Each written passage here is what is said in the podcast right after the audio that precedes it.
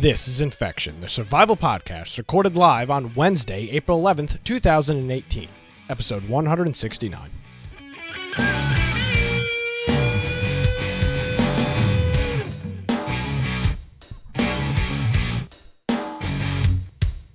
Hello, ladies and gentlemen, and welcome to another episode of Infection, the survival podcast. Infection is your source for the latest information on survival video games.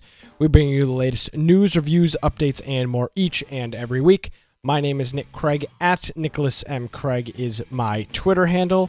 InfectionPodcast.com is the website. Joining me as he does each and every week, Mr. Brian Aldrich. Hey, Brian, how are you? Hello. I managed to drag myself in here today. Day late, but we're good. Uh, if you want to find me at Voice Computer on Twitter, of course, you can go check out my blog, biteoftech.com. Um, also, make sure you check out our website, infectionpodcast.com. We have our links to our uh, Discord group on there. We have our Steam group if you want notifications before the show starts. Maybe for some reason you uh, you didn't miss the show yesterday and didn't realize we're doing it today. If you're a part of our Steam group, you got a nice little pop up saying the show is starting right now. So make sure uh, make sure you go onto our website infectionpodcast.com. Got lots of things for you to check out there from our Steam group to uh, show notes and uh, all the different links and images, uh, videos that we discuss during this show. We try to have all of that um, with the episode that we're dis- uh, discussing it on. So you just go on there and you'll have all of that available and a video and audio version of the show in case you want to watch it on our site and not from a podcast app. So make sure uh, make sure you go there and, and check it out. And if for some reason something doesn't work, maybe uh, you have an issue with getting our video for, or you know getting our audio on your podcast app or whatever way that you try to view us, make sure you let us know so that we know we can go track down what's going on with that. Because there's a lot of different places across the internet that serve our podcast, uh, and sometimes technology changes with them. Uh, we need to figure out, you know, why yeah, that's pretty much it. I think that's all the self promotion. Well, I do need to apologize uh, to everybody for uh, not being live yesterday. Of course, as I said in the intro, there it is. It is Wednesday, April eleventh, twenty eighteen. Um, I think I think I talked about this uh, originally when I uh, moved down here. That of, at, some point or another, and it will happen again as things go on. Uh, my work schedule will dictate uh, kind of what we do about the show, and uh, fortunately, I had the opportunity to travel out to Las Vegas for the National Association of Broadcasters show (NAB) um, over over the past couple of days. So we were able to push the uh, push the show back. Brian was uh, Brian was cool with uh, the day push back, and and it's a great reason to follow us on Twitter because uh, that was Twitter and Discord were pretty much your sources of information for this. Um, I think Sunday, Saturday, Saturday, Friday, uh, Friday, I think is when uh, I found out that I was going to be out of town uh, Monday and Tuesday.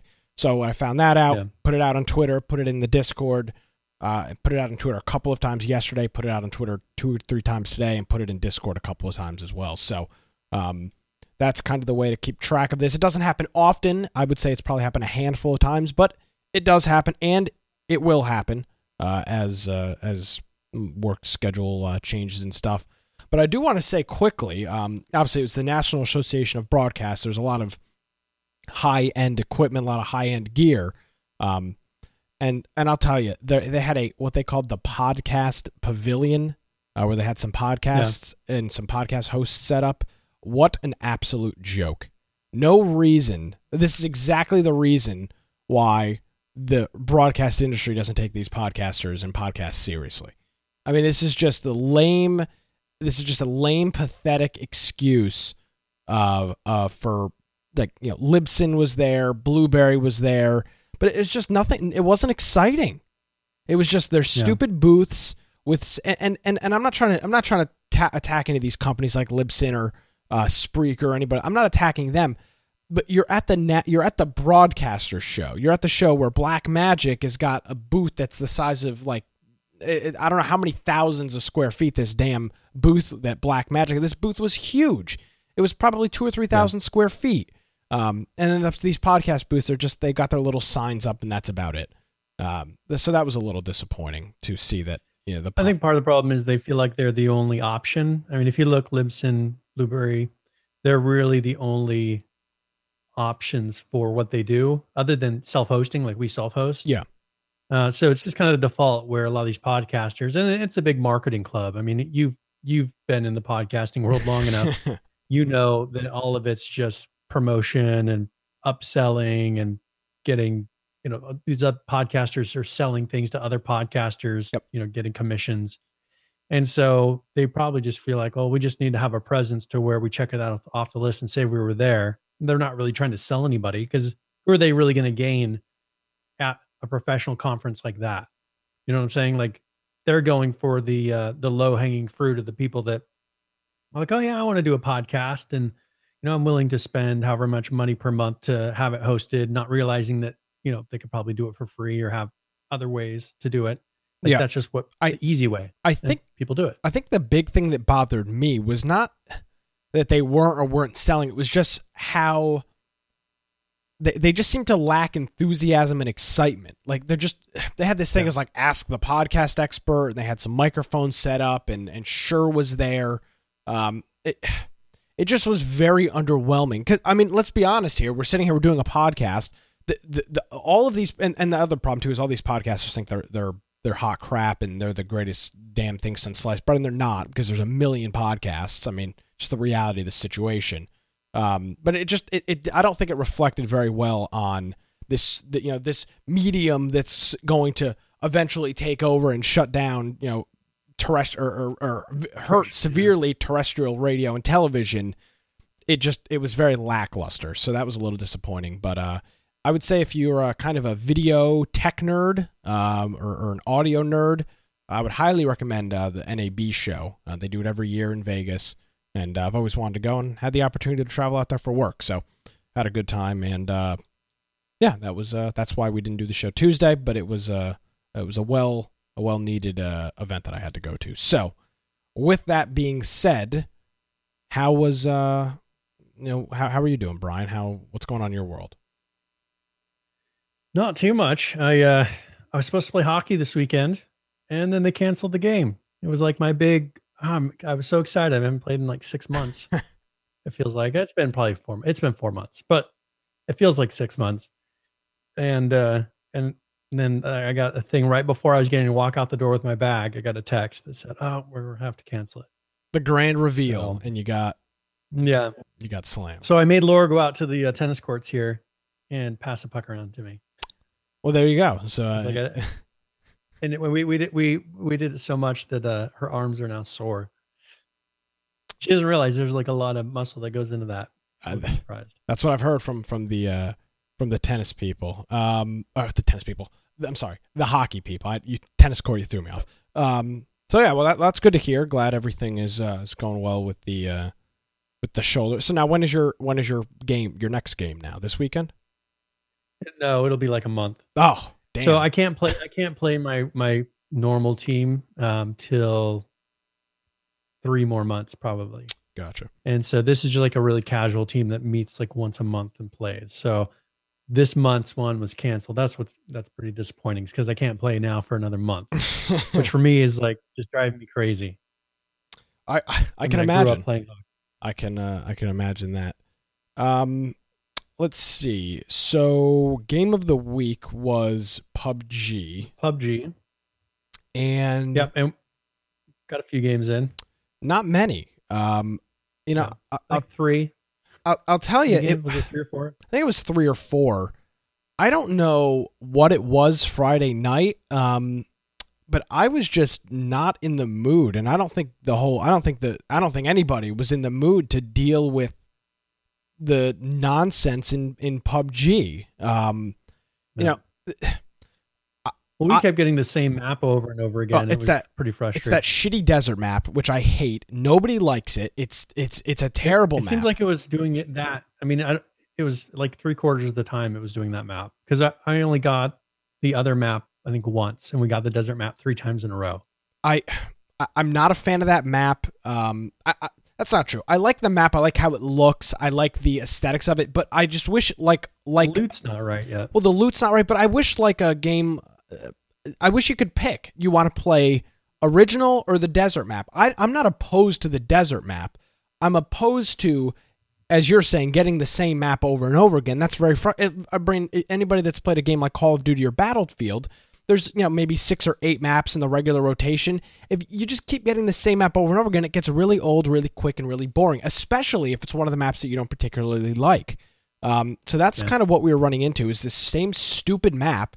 Um, which I saw the doc tweeted today that uh, he tweeted at PUBG said, you know, get rid of the get rid of the desert map or something like that. I'm not. Uh, then it shouldn't get rid of it. Just just give a playlist option. Play regular, play desert, well, or play why don't mix. They have that be a different kind of game mode because if you look, they could do kind of a western, different kinds of guns on that map to make it to where when you're playing that map, it's a different kind of feel. You know, have it be like a shotguns, the um the 30-30 rifle, have it be less of the ranged maybe make people kind of force them to come a little bit closer on that map, less of the distance play. I think that would be nice to have if you're going to have these different looking maps, just like they're doing with this new map. Uh, maybe have a theme to it because right now there's there are some weapons that are in there that are that are different, but all the other weapons are still there, and so it's not really no one's picking up the double barrel shotgun as a preference. So I think if, if you've kind of forced it to say, all right, when you're in the desert map, you kind of have a Western themed lay, lay layout of, you know, or loadout of weapons. Um, I, I think that you would probably get a little more enthusiasm rather than, oh, you know, this is the same game, but it's just, you know, I just don't, the loot's not as good. So it just doesn't, you're comparing it to the other maps is the problem because the loot's better on the original map so you go into that one, and it's like, well, this one just doesn't have enough loot, and you get frustrated. Well, if they made it to where it was a totally different play style, you wouldn't care so much about the loot being exact to the other map. Here's my problem: I don't like being forced which uh, to what map I have to play. If you've got two maps in the game or three maps in the game, give in this case there's only two maps. So give me option A, give me option A, B, or a, a mix, or, or both. Give me, I can choose what mode I want to play. Well, why don't they? Why don't they give like a, a bonus, you know, whatever points or whatever bonus for people that do the random playlist and then, you know, you get maybe less of a bonus perks or whatever I mean, after the match. I don't if you're if you're picking a specific map just to encourage people to play it. But if you don't want to, you don't have to. And and that's just kind of the thing is I just I can't stand that I'm being forced. So that was original. So we, we get we get this this we get Miramar two or three times, and it's just the typical PUBG death where you're running through an area, you're getting shot, you can't for the life of you tell where the hell the bullets are coming from. You're, you're you're standing behind a rock and you're still getting shot, so you move to the opposite side of the rock and you're still getting shot. Just just the typical PUBG stuff. Um, and I don't know if it just I wasn't in a great mood Friday night. I don't remember not being in a in a good mood. I just I just was not having fun after we played maybe four or five games. I, I just we just I just wasn't having a good time, and and we we played uh, it golf. was kind of a consensus. It wasn't like one person said. I, I, think everybody after that one final match, which was like, all right, this is stupid. We're done. Yeah, um, we are done. So we played some um, golf with friends. Played a couple rounds of golf with friends, and that was the Friday night game night. Um, unfortunate because I obviously big fan of PUBG, um, but I just just didn't was not in the mood to be dealing with that stuff on on on Friday night. It was just just the same repetitive, you know, loot for 10 minutes then, you know, run through a field and get shot from God knows wherever. Um so, yeah. and that was just a little frustrating. And I and I think everybody was just kind of kind of fed up with it at that point. So um yep. that was uh that was Friday night and um coming up this Friday as I, I think I said in the pre-show, I will not be around um, I've got a, a work function I need to attend Friday and uh, and Saturday okay. night. So, w- w- do you want to announce what we're playing later on? Because it'll kind of yeah. Sense? Let's go and announce it later on because okay. we'll be discussing it then. So what we'll do is it's we'll, a newer we'll game. Discuss it uh, and then say, hey, that's what we'll be doing for the game of the week. Uh, but that'll be like halfway through the show, so right. it won't be at the last minute. So if someone is saying, "Hey, I have to leave before the show ends," um, you know about halfway through we will announce and we'll we'll talk about it on on discord as well yep. so and and we'll mention it at the end of the program as well so if you're if you just look for the game like skip all the way to the end and we'll mention the well in our closing as well we'll mention what we're playing um yep All right, Brian. So we got a bunch of notes here. I'm jet lagged from Vegas, so we're not, and you've got a, a, a, kind of a hard out time. So let's cover the important stuff first. Where where on here do you want to start? So let's do the first thing okay. first, since we are we're discussing PUBG. I just yeah. found an interesting article, and uh, I know you like the title. Yeah, I know, uh, but I call it China, China, China because uh, this is this is something we have alleged uh, or um, alleged for a lot. I mean, 169 weeks. and yes, and and this is something that I know some other people have uh, disagreed with us on, and and I think this is kind of a little bit of proof to back us up in our theory of how this is all working. So there is there was a uh, presentation that was done by uh, was this Asus? This was Dell. Dell. So Dell did a presentation and they were presenting, you know, this is basing basing it off uh, they're doing a, pretty much a presentation in Chinese.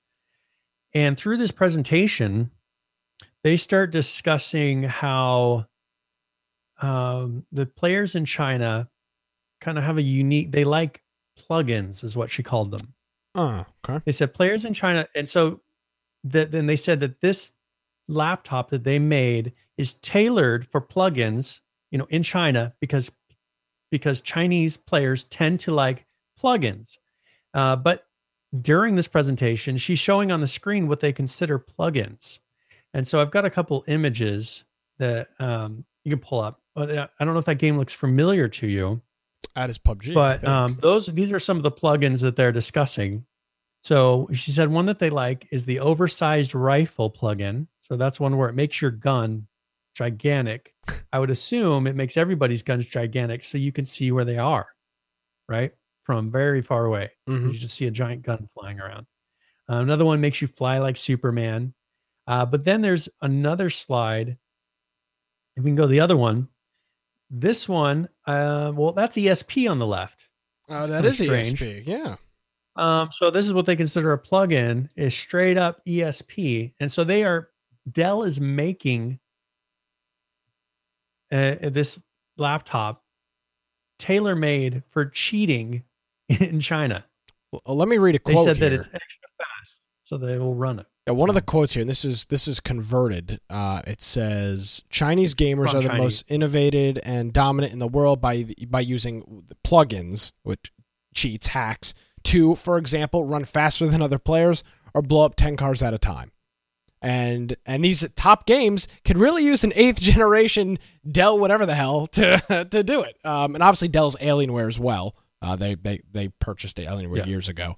Um, so this is um, I, I love this this art. This is the art, article here is from PCPowerplay.com. There'll be a link in the show notes, and I love how it just a couple f bombs in the we article. Have, we have a link to the original article that pretty much converted it all from Chinese as well, so that you can it, it, was posted on a Japanese. The original article was posted on a Japanese website, um, and then it was translated to English. So now, um, but, but one thing I found interesting too is they had said um, to. Uh, uh, I'm trying to find the quote, but it was oh yeah, run. It says use this plug this the eighth gen power to run more plugins to win more at chicken dinner mm. is, is the quote. Nice.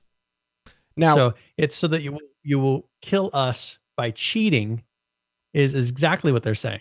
Now, uh, so I agree with you, of course, and anybody with a with half of a brain could could figure that out. Then, so Dell released a statement to these PC to this blog, uh, PCPowerplay.com.au, um, and said and they said Dell Australia was the one that contacted them and said Dell is fully committed to supporting fair play in online gaming. We do not encourage nor endorse any behavior that undermines fair gaming practices. Dell has a strong track record in partnering mm-hmm. with gaming teams, aiming at providing world class gamers with the ultimate experience in an attempt to communicate the power of the new Dell G series.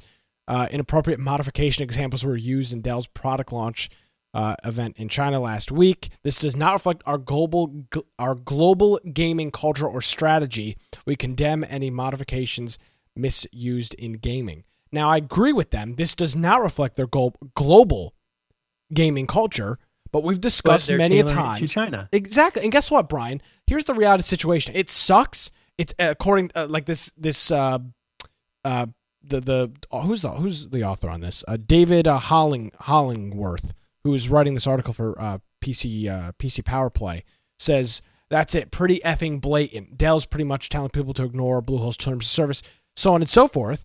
But you look at this from Dell's perspective, Brian. They are just marketing towards they're tailoring to the market that's there. So I mean, one side of me wants to say this is terrible. One side of me does say this is terrible. This is awful. They shouldn't do this. But then the other hand to me says this is just a genius marketing ploy in a country where we've discussed many of time we've discussed uh, we've discussed this every we probably discuss this every other week. We talk about Chinese gaming culture and cheating. So they're marketing their computer yep. towards the the the consumer. So the question here is, is do you get pissed at Dell? Uh, in my no, not really. I mean, yes, they're bringing a, a product to the market that I, I, you know I wouldn't purchase, but if they're in competition with Asus and Acer and, and everybody else, MSI, this is what they're doing to get the upper hand in, in China. Um, yeah. So this is this is a tough situation, and then you've got to look at. I mean, the initial reaction to say, "Oh, you know, screw Dell, this is ridiculous," and of course that makes sense. You can have that reaction, but the reality of the situation is this is business. This is them trying to sell as many eighth generation Dell laptops as possible. Saying, "Hi, if you're yeah. if you're a if you're somebody that likes to use plugins, our computer runs plugins the best." So who's yep. really to blame here? Well, and I, I think the part that's difficult for them to defend is that PUBG is there is no single player. Like one thing that we've always said is if people want to modify their local single player games, go for it. But um, all of this, I, I think the person in China knew 100% what they were saying. It wasn't a mistake. I think in China that there's just such a different mindset of what is acceptable there when it comes to gaming. And we've, uh, as I said, we've said this from the beginning. Over there, that's just the way it goes. Now, th- for me, that's not that does nothing to dissuade me from the, the opinion that I have of we need to block China from playing on American servers. Period. I don't care if they do it over there because I think I think enough of them do it over there to where that's just the way the games are played. Um, but I think that this here's a good is one thing where you have to block the country altogether. Here's a good analogy. It would be like in baseball or football if 70 or 80% of the athletes were juiced up on steroids. It would every if everybody's doing it, it's a le, it's a it's a it's a level playing field per se. Um, obviously the reason PEDs and steroids and stuff are are uh, prohibited substances in sports is because it's not a level playing field. Not everybody's doing it. Um, we've talked about the region lock. PUBG's got a uh, PUBG is the one that's coming up with that new uh, ping system that we talked about a couple weeks ago, where it automatically yep. it doesn't even give you an option to select it. It just selects for you based on how close you are, but you can play with your friends. It will it will cross back and forth to other regions. Um, but uh, yeah. everybody's known this. Everybody everybody knows this exists. Everybody, I guess, is okay that it exists because nobody's doing anything about it. And and I mean, it, obviously, you don't want to shut off. It's see, but the thing though, like it, I recommend you know people they're interested in. I mean, speaking of doping, uh, there's a documentary on Netflix called Icarus. Okay. If I remember correctly, it is it is talking about the doping scandal in with the Olympics that's been happening since like the time that I don't know, probably the 40s, right? Um, the since the time of of there being big competition between the countries in the Olympics, they found out that all of these countries, China, Russia, uh, probably the United States as well, were doing very elaborate elaborate schemes to be able to hide and most of their their uh, pretty much all the people and according to one of the guys in the interview he said pretty much everyone that's won a gold medal in the last 40 years has been doping and they actually uncovered a huge plot one was in china to where they were sneaking out and swapping out all the urine samples before for the olympics and that all of the top athletes were doping and russia the exact same thing I just think it's a different mindset. This whole play fair. I mean, if that, that's the thing is why would someone like me try to compete in the Olympics when there's no level playing field? And I think for me to want to go and compete in something, in video games, for example, it's just not the same when I don't know what a level playing field is. Like, what is what are accurate times um, as far as someone who is running a 400 meter dash? Uh, what is a an accurate?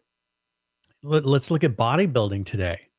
If you look at the 40s, what a bodybuilder was versus today, like what is normal? We don't even understand what normal is anymore because you look at Arnold Schwarzenegger, and you want to tell me that he isn't doping, didn't dope? No, impossible. Eh, and so I think that that we don't even know what a non-cheating playing field for games is. Like I don't even know what an online game feels like. What you know, how good are we? Because I feel like it's we've been disillusioned to think that you know there weren't that many cheaters in the past, and I think it's just becoming more apparent how many cheaters there are now um, and it's becoming more blatant. I, I don't even know like how good are we at video games when it feels like half the players are probably using some sort of of, of cheat, whether it's ESP or something to help them aim. It, it's frustrating as a person who doesn't do that, uh, and I and I think that it's going to be a huge needs to be a huge change in the industry to, to turn this around. Something that truly locks down the, the game clients and the, even the operating system. That's one reason why we play console a lot with certain games because it doesn't it's not as prone to these issues. Yeah, and we talked about it I think a couple weeks ago. Um, the PUBG on Android in China is being they're modifying it so they can hook up freaking keyboard and mice to the damn mobile version of the game. And that we saw there was a yep. image we showed of somebody in, in China doing that. It's it, it's just it's a different culture and I'm not saying it's bad or good or better or worse. All I'm saying is it's different. And it's not that different is scary. It, that lets me decide whether or not I want to compete in it. Well, that's fine, but I'm. It's not that different is scary or different is bad or different is good. It's just that when I'm playing by the rules, like when uh, Mark McGwire, what did he?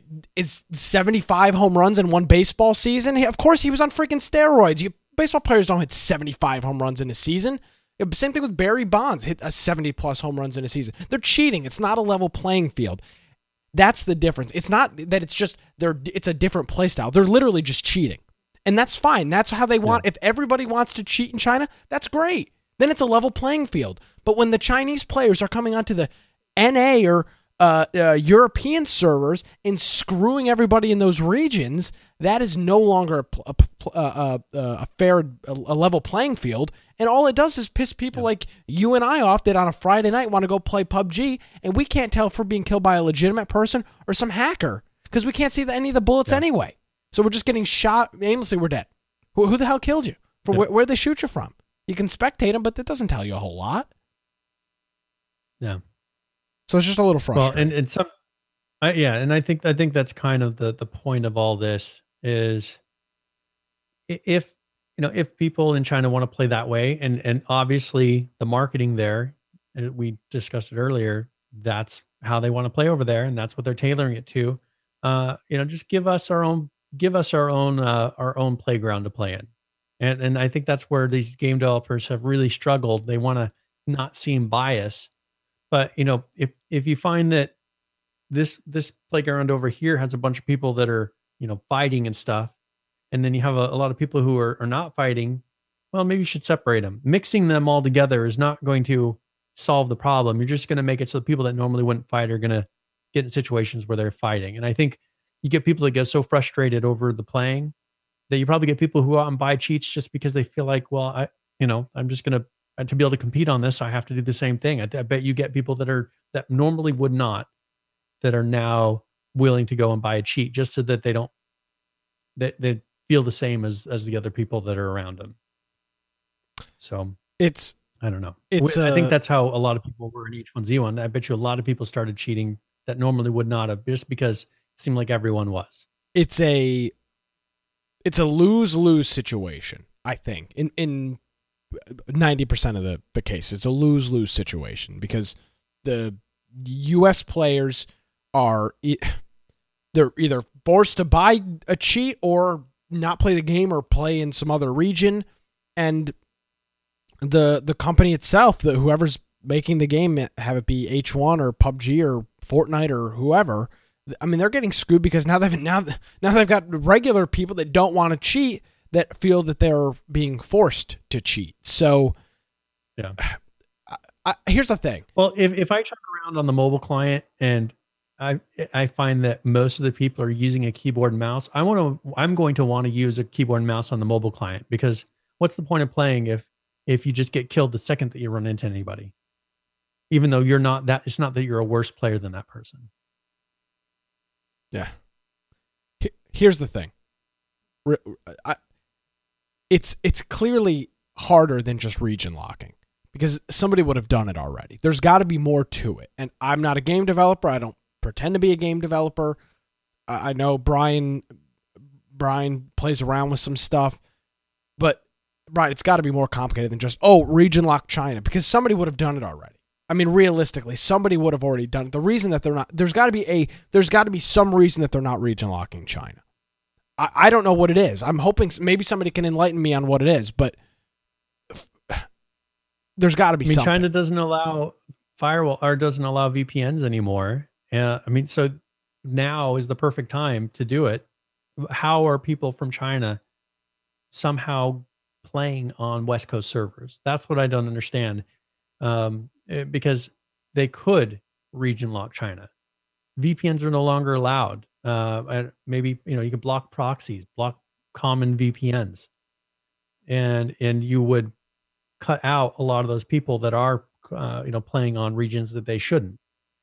I just I I think that I don't understand why they're not, um, because I understand the server technology that they could, and but as you said, why they aren't, I don't know, because it seems like it would be such an easy solution just to say, all right, the American servers will not allow any IP blocks that are from China. Period. Uh, but they haven't. And uh, you know why? And that's what makes that's what makes me think. Is it money? I mean, that's the thing. Is the majority of their player base is China? Is it? Does it come down to money? They know that people would not play if they couldn't play on American servers. Okay, but, but here's the here's the thing though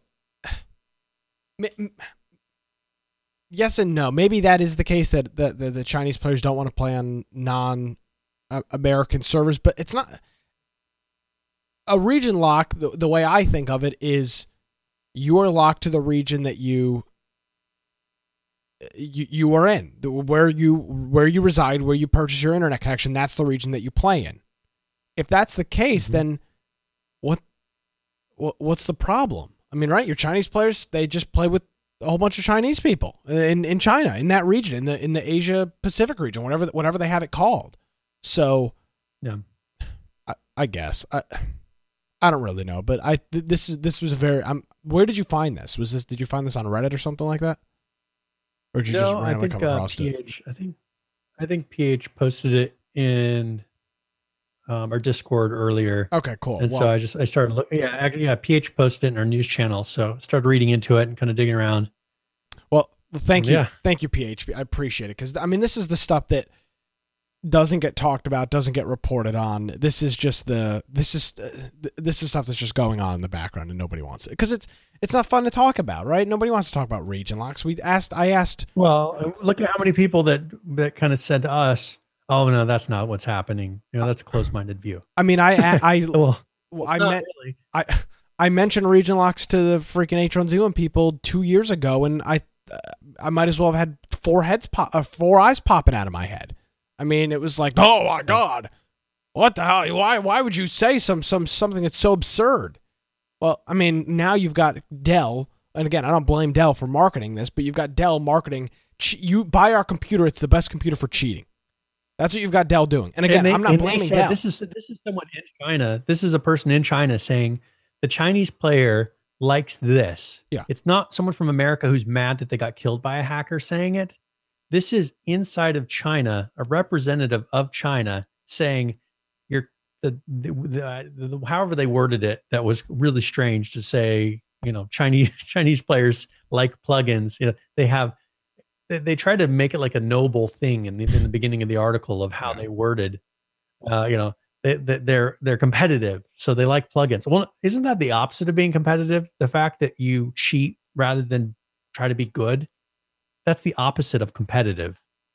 That's like giving it. It'd be like me having something that takes shots for me in hockey, so I don't have to. Well, is that competitive? No, that's lazy. And I, I think that that that's the difference in the mindset. Over here, we look at that and we're like, well, why would you do that? For over there, there's some something else is working in the way they think, to where for them, as she said it, that's competitive. Where we would say, well, that's the opposite, and I, it's just a totally different way of thinking uh, that like than what you and I do. And so for us, it's so foreign. We look at it and we're like, that just doesn't make sense. And I can I can look at it and I can't wrap my head around it. There's no way I can look at it and say, hmm, maybe I understand where they're coming from. It doesn't. For me, it is 100% foreign. Absolutely. Well, I appreciate you bringing that up, and I, it's a good conversation. We will absolutely, unequivocally, without a doubt, continue to have that conversation. It, it as it continues to come up, I mean, we'll we'll we'll mention it. Um, yeah, we, we've been we brought it up over the over the years when we were in the we are it seems like some of the first people willing to say it out loud.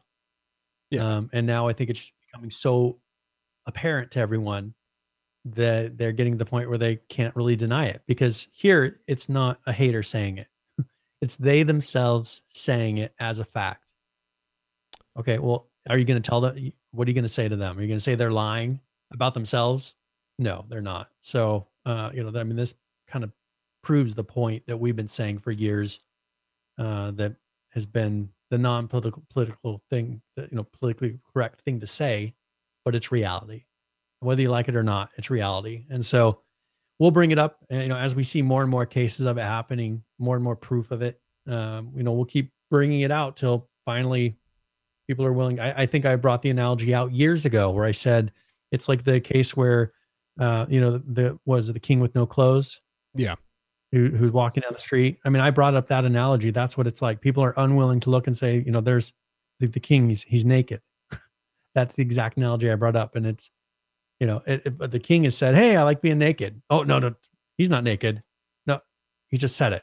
So, you know, well, accept it kind of rendezvousing into this is a a, a massive uh, thing that Steam just did that is going to change for us. Uh, I think a large portion of our conversations, as people are familiar. Yes, uh, we very frequently. Brian has many a times in the past pulled up charts showing U.S. player count versus Chinese player counts and all this extensive information. A lot of it coming from Steam Spy and Steam Info DB yep. and, and all and or Steam DB Info, all these other places. Um, and Valve with their Steam product, with their most recent update, has made everybody's gaming libraries hidden by default. Um, yes. So the way unless that, you opt in to have them shown, unless you opt in. Um, now, so as of right now, services like Steam Spy are useless because uh, what those were pretty much doing is scraping player information, uh, scraping yeah. player data. Um, and I guess there's no there's currently no API. I was reading a post. I was reading a Reddit post um, b- before I left the office this this uh, this evening uh, about it, and I guess there yeah. was some talks about um, the Steam API making some of this information available.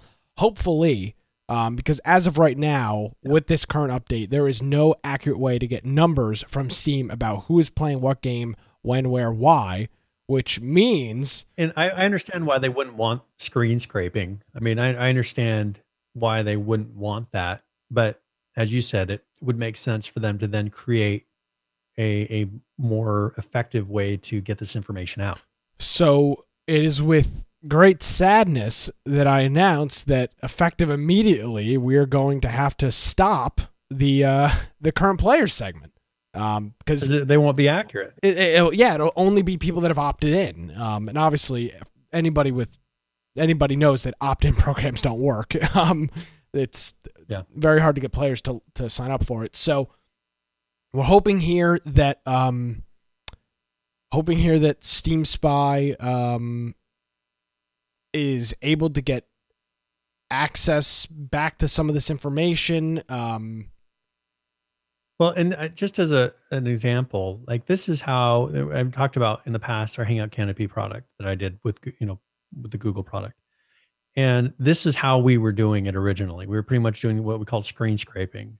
We were going and manually pulling all this information and then creating a usable product for the person in the end. Um, it would have been very easy for Google to turn around and have something like an API like this that lets us plug into their program and have this information very easily uh, but they didn't do that. And so we had to do all these crazy tricks, just like this guy at Steam Spy is doing, or was doing up until this point, to be able to gather these statistics for us. Um, Steam in the back end could very easily. I mean, this guy is has servers running that are just sitting there and looking at every profile every day, um, you know, and getting the information and then calculating up the totals. Steam, uh, on the other hand, could very easily in the background just do this. Like they could just put something that says, all right, do you want to pull how many people own this game? Here, we'll just pull that number from our database and it's easily handed to them. Now, the thing is, it would kind of make Steam Spy a little bit irrelevant. Uh, you know, he he could brand himself as being someone who creates a very good way to look at the information, right? Mm-hmm. But um, anybody who had access to the API could probably do the same thing. So there would be a competition of just whoever could make him the most useful interface and make it look the best. Um, but you know, it would kind of I, I, don't know that he would really want them to create an API other than he has the current brand name of but what people know, he may be able to maintain some users doing that. But uh, it's totally in Steam's hand at this point. Uh, yeah, it'll it it'll be interesting to it'll be interesting to see what happens. Um, and it's interesting here as I was reading a couple of articles about it. Um, this is a developer saying, "quote As a developer, Steam Spy was very was a very useful tool to research the size of various." Uh, niches and and estimate the success of you know estimate the success of a game. Like oh, um, people that are into dinosaur games, there's this many people playing Ark and this many people playing this. You know, based on the yeah. whatever however big the niche is is or isn't. Um, so that I mean, it doesn't just hurt people like us that would refer to that information on a on a weekly basis. It anybody trying to do there is there will still be way to still be ways to get this information, but to be able to do quick market research to quickly look at oh how many Compar- people are playing in comparisons in comparisons and stuff like that. Um, there, it was very convenient. Very, the, the, one that the one that Steam provides is very generic. Yeah, they've got one. Still it's, have somebody. It's at a. It just says peak today. I mean, it does have peak for today, um, and the current players right now. But it's only the top 100. But it doesn't games. have. Yeah, it doesn't have the seven well, no, you can click a thing that shows, I think, the top 100. That's what I'm saying, but it only but it doesn't show this the top 100. Yeah, it doesn't show the seven day. Like, okay, well, what was the highest in the last seven days? It doesn't have. You can't compare that to a month ago. You can't see the t- the over time charts. Uh, perhaps this is a sign that maybe Steam is going to be putting some of this information on their their store pages so you can see over time. I mean, I I don't know. Maybe they have somewhere that they're going with this you know, it was just it was nice to see those six and eight month trends of things going up and down, and and you know, oh look, they did an update here. You could see this the the the the peak, and and there'll still be way to still be ways to get current game information if we want it. Um, but for the time being, uh, I don't really see a benefit of just pulling the. I, I want the full system Today. to be there because I mean the games like Miscreated are not in the top 100 and they and they and they won't be. Uh, so we'll never have any information on that. I don't. Uh, Unturned probably is not within the top 100. Um, so there's just you know the games that well, we talk about. Unturned is, but yeah, Miscreated's not. And some of the new games that we run into that we want to see what people are playing. You know how many people are playing it. Yeah. It doesn't show. So just survive is definitely not in the window. top 100. Um, there's no way that's in the top 100. So there's you know there's just games that aren't going to be available for us to talk about. So we'll we'll see what happens. We'll keep a we'll keep an eye on it. But I'm ho- I would imagine they'll do they'll do something. I don't understand. Like one thing is like H1Z1's in there. H1Z1 has five thousand players in there on there somehow. Well, so. I mean, that's their that's the top. I mean, that's the top game. There's. Yeah. There's uh, it doesn't. I don't know how many users. I mean, you, There's nine million users. PUBG, Dota, and then CS:GO are pretty much the top three. But and they have, uh, what ten, five times at least the next one down. Like they have five times the number of players. Yeah. So it's pretty much the, those guys, and then everyone else is just small numbers compared. Yeah, I mean, you're So- looking at um, there, there's like uh, probably seven or seven or eight million people playing PUBG, Dota 2, and um, or or uh, I'm sorry, seven hundred thousand, seven eight hundred thousand people currently playing PUBG, PUBG, Dota 2, or Counter Strike. So that you know, that's the those are those are the, the big fish there. Um, and you'd have to add up the next like ten or fifteen to be able to add up to that number. Exactly. So, um, it's unfortunate. We loved having those numbers. We have loved having that stuff available. I would guess We'll see if something changes. something will. I th- th- th- something absolutely will because that that was one of the big things of Steam was like, hey, like, there's all this information available and all this cool stuff, and now that this is all Well, gone, I mean, wh- what here's what I wanted to know because and I wanted to get your opinion on this. Uh, what is the perception that people get? Because I mean, look at how much of the perception of the number of players drove PUBG. People thought initially that, and, and, with H1Z1 even, uh, people initially thought there's so many people playing this in America is what they thought. You know, everybody's playing H1Z1, and then all of a sudden we kind of came to the realization that well, it's mostly China, and there's not actually that many Americans playing that that game. Um, I, it seemed like those numbers of saying, "Oh, look at we have this many people playing, this many people playing," that kind of drove the popularity. Taking this away, do you think it's going to help or hurt uh, a lot of these games in the future? Uh, not knowing how it will it help not knowing how many people are actually playing games now. see, for somebody like For- For some H1Z1, some games, it seemed to help. Well, somebody like but, H- some, but then it ended up hurting them once people found out, oh, less people are playing it. Well, somebody like H1Z1 not having those numbers available every week is going to be very useful for them. I would assume the developers can still see the numbers of their own game. Um, Yeah. But for somebody like them, you know, we consider and say, oh, how many people are playing Just Survive? I, I don't know. No clue. I mean, Well, what about lawbreakers? Lawbreakers will never show up on that list. yes. And that's one thing we brought up over time. Lawbreakers. Oh, there's eight people playing. Well, you will now never know unless you log in and somehow it shows you, you know, how many people are waiting in that one queue. um, you know, the, you, you'll never know wh- where we could see and say, oh, well, we know that Lawbreakers is failing, even though they had this huge public facing of, oh, look at how popular of a game we are. Look at how wonderfully we're doing. I mean, a year ago, they had the biggest booth at, at PAX. Yeah. I mean, you and I saw it. We didn't really know what the game was, but it, everybody was talking about Lawbreakers, but no one was playing it. And if we wouldn't have known that nobody was playing it, would we still think that Lawbreakers was popular? Would I mean, based on PAX, you were there. oh, yeah, yeah, absolutely. Would you have thought that Lawbreakers was incredibly a popular game, only having known what you saw at PAX? Absolutely. They had a booth that was the size of B- Bethesda's and Twitch's and, and EA's. I mean, it was the, the the largest booth that you can buy. Microsoft and Sony, all same size as those booths. So I, that's the thing is we, but we were able to look at the actual players and get a realistic view of what people actually think of that game. I think this is going to kind of take away one of those tools of what we can see about a game and see what people really think about it. Because, as I said, and as you saw, looking at it, it seemed like it was right on par with the top ten games in you know in the industry at the time.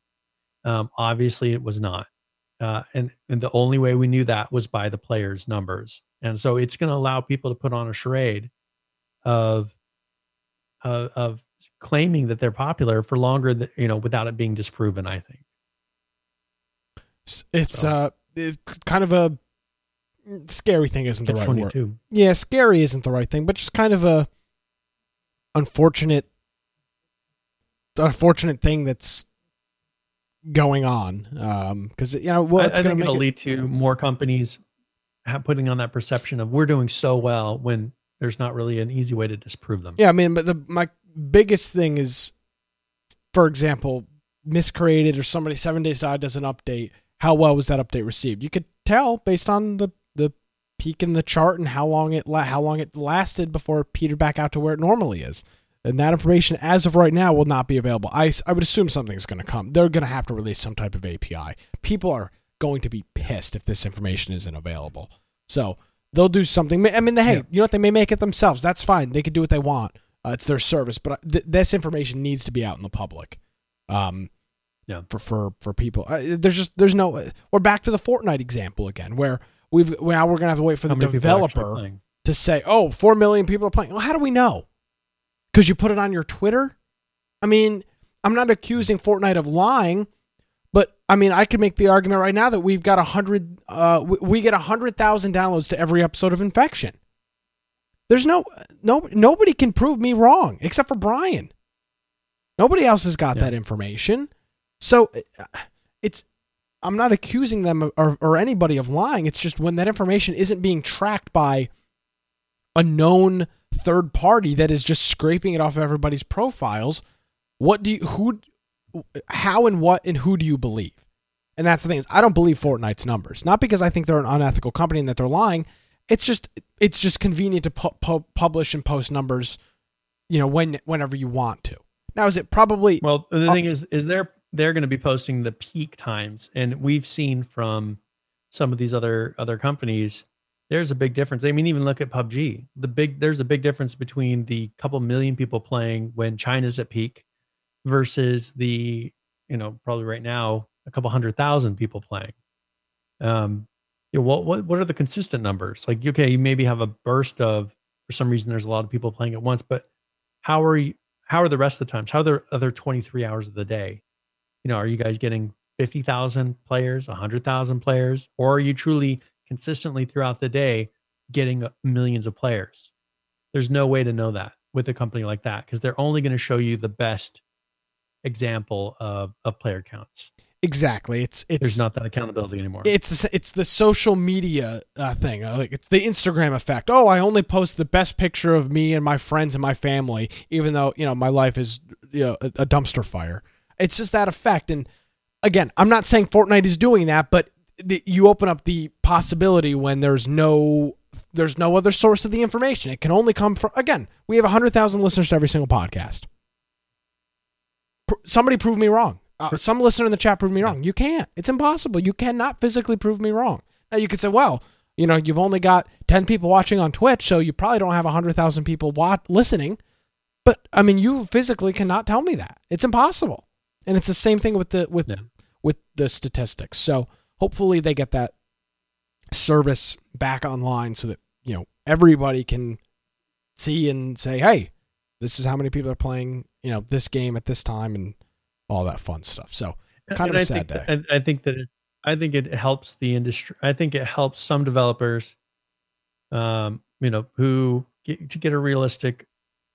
Le, what is the level playing field again? You know, I've used that word a lot today, but like, what what's the feel? What's what's normal out there? Um, because you get developers to where if it's the Instagram effect, I mean, look at how many people are depressed because they look at someone on Instagram, they say, "Oh, well, I'm not as beautiful as that person. I don't have as nice of things as that person."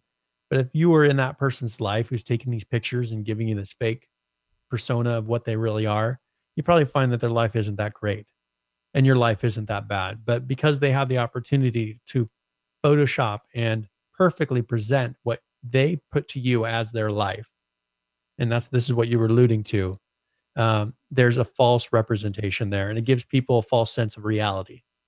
And uh, and I think that we're we're giving without this there's an option of giving us, and that's what I was getting at with lawbreakers, uh, presenting us with that false sense of reality. And so that's what I want to avoid. And I liked having the real numbers because, you know, being one of the original people to really point out, hey, look at China. you know, I no no one else did it on Reddit first. They don't China's look look at these numbers because I had the raw data to look at it and finally uncover what was there. Um, you know where how are you going to do that now like with nick's analogy how are you going to prove what our viewer numbers are well you can't unless the information is provided so and and you know there's plenty of podcasters out there who will do the instagram thing and say here's how many you know here's how many we're so popular look at how many people we have. When if you went and looked back and saw how many of those were probably bots and not real views or not real downloads not real listens um i think we there's a lot of that actually happening in the industry even in the podcast world. A lot of Yeah. people present themselves to be the biggest the best the most popular uh you know but they're no joe rogan Yeah, exactly. They're not. They're not the real Joe Rogan. Um. All right. So uh, we got a lot of news to get in uh, into here, Brian. So let's uh, let's start running through it real quick here as uh, as we got a little bit of a sh- we'll have a little bit of a shorter show on this Wednesday. I'm uh, I'm fading into uh, fading into Nick needs to sleep. I'm fading out of reality here, but um, um, th- this is cool. So obviously, we've got this new map, this new Savage map in PUBG, this island kind of uh, Far Cry. I, I misstated last week. It's Far Cry Three that looked like this, not Far Cry Four. Yes. Uh, so the Far Cry Three, kind of the um uh, uh, tropical island In the tropical huts, environment. s- uh, palm trees, that kind of thing. And you know, you assume that you don't assume. Um, sometimes you think, oh, you know, where? How do they come up with the this this this concept, this idea? Um, and in this case, they uh, actually did a little kind of a little storyboard of it, and they sent um, part of their uh, where does it say? It says they sent part of their art, their uh, their technical artists, their concept artists, and their 3D environmentalist artists. A couple of those people out to Thailand um, to look at some landscape here. So I'm going to scroll through a couple of the pictures here, um, and these are some these are some pictures that were taken by uh, the PUBG team. You can see them kind of walking around here, taking a look at the at the sites, taking pictures, sketching, doing you know stuff like that. Um, you can see here this guy's holding a um, a color palette against this rock. Uh, I think it's a rock he's holding it against to get a color code to see what kind of color that actually is. Uh, so he's some uh, you know art director doing that. Um, here are some palm trees and how they're laid out. Um, you can see this. I mean, it, it does. It's crazy when you look at this how much this looks like the actual map. Um, so you you've got you've got that.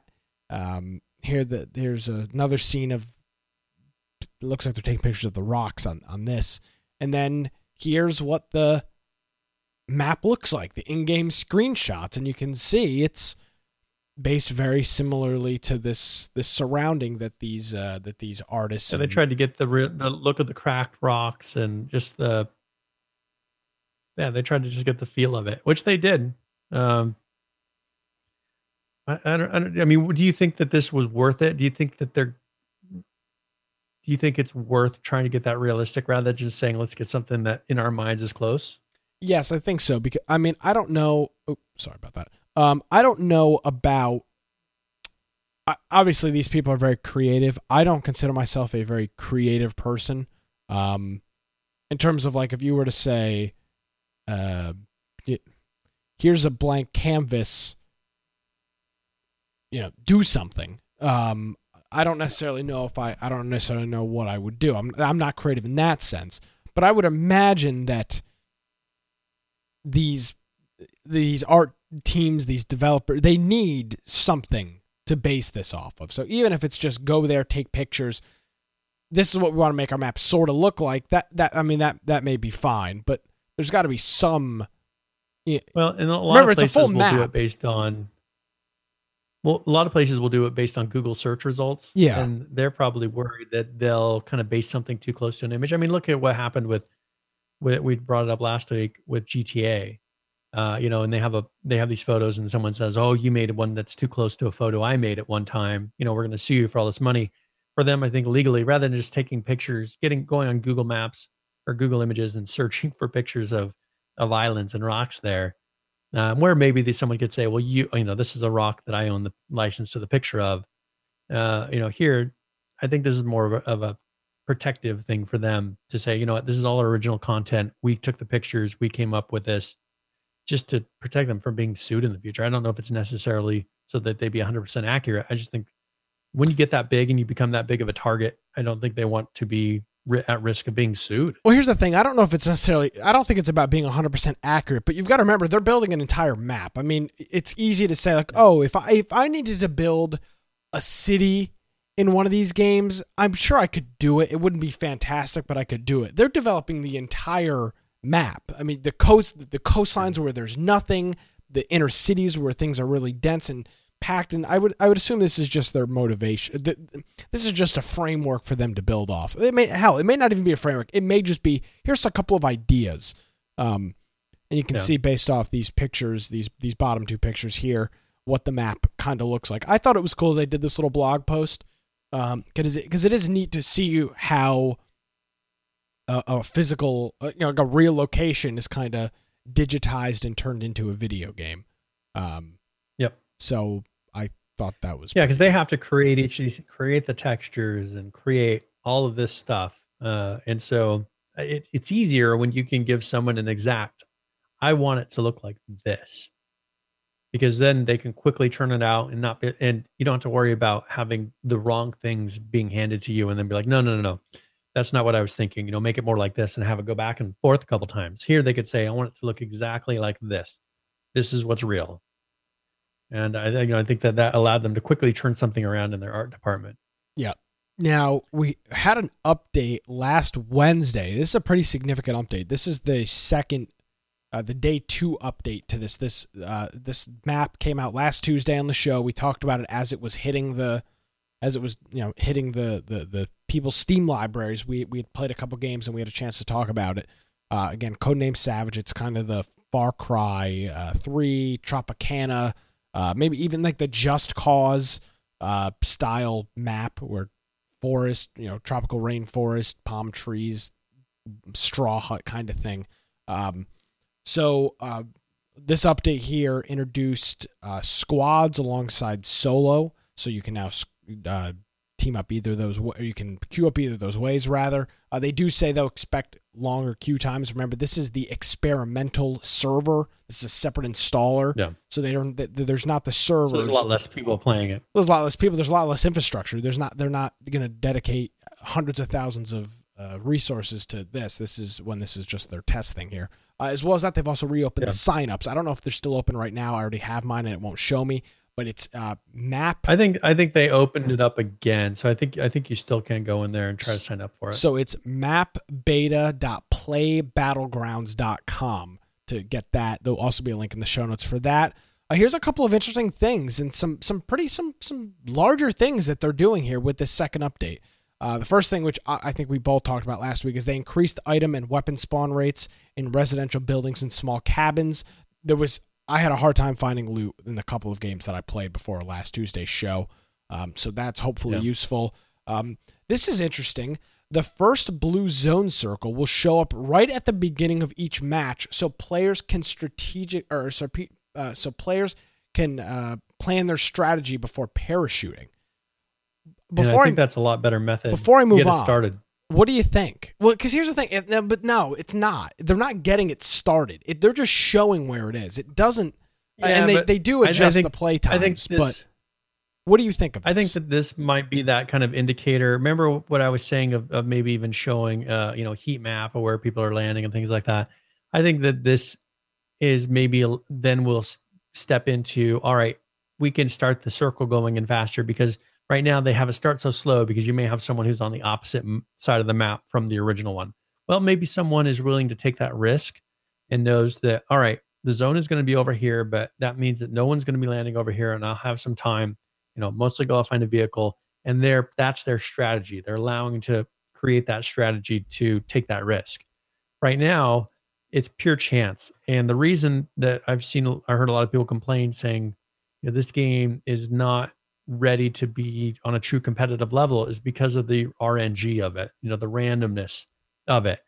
Competitive professional players do not like randomness. Randomness yeah. is not a sign of skill. Um, sometimes you get a good hand, sometimes you don't.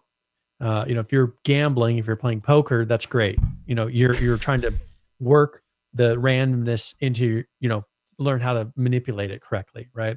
Have it work in your favor. But in professional gaming, look at CSGO, incredibly predictable as far as what the game's going to do. Um, all these games that are really popular and are very competitive are predictable.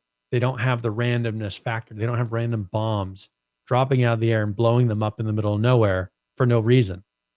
And so I think this might be a first step into maybe being true to the let's make this a competitive game by taking out and not putting that 100% RNG into the first drop.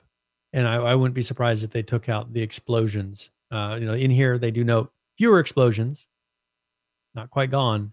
I, but I think eventually you then will also see no explosions later. Um, they also say that there's, uh, as I said, this the time, the original zone time has been sped up a little bit during the first phase. Obviously, now that it shows you, uh, Saying the red zone, uh, there are future explosions inside the red zone now, so the, those zones will happen less, and when they happen, there'll be less inside of them. Um, and now vans also spawn less often. The two wheel motorcycle spawns more often, and motorbikes with sidecars have been removed from this map. Uh, this map seems like it'll be good for the two wheel motorcycle and stuff like that. Uh, so pretty yeah. pretty significant update. It doesn't sound like it, but obviously having more items in the game is huge, and then adjusting, tweaking how they want to start your game off is. Uh, well, let's jump in because there's a new update that's beyond this. Okay. So that was on the test server, yep. right? That was in kind of response to that one map, Savage. They put out their update number 10 for the PC today. Okay. Uh, and what this did is this for the regular game. This is this is for the non-test uh, version of the game. They actually adjusted these zones. So they've adjusted that the blue zone delay um, is now for one. Before it was 120 times or 120 plus 300. So I don't know what the 120 that was at the initial before it started, uh, before it even stated when the zone is going to be. I Here it says so. uh, now it's 90 uh, and then 300. So they cut down that initial dead time, right? And then there was 200. Now it's 90. So they've cut it in less than half. Um, same thing with uh, the three. It's from 150 to 60, 120 to 60, uh, 120 to 60, 90 to 60, 90 to 60. And then the last zone was 60. That stayed the same. Um, so the that, that's the blue zone inactive time. So then in the final one, there was an inactive time of 180 seconds um, plus 15 seconds. And so uh, that went down to 80 seconds plus 15. So it's really like for a lot of their times, they've cut them in half.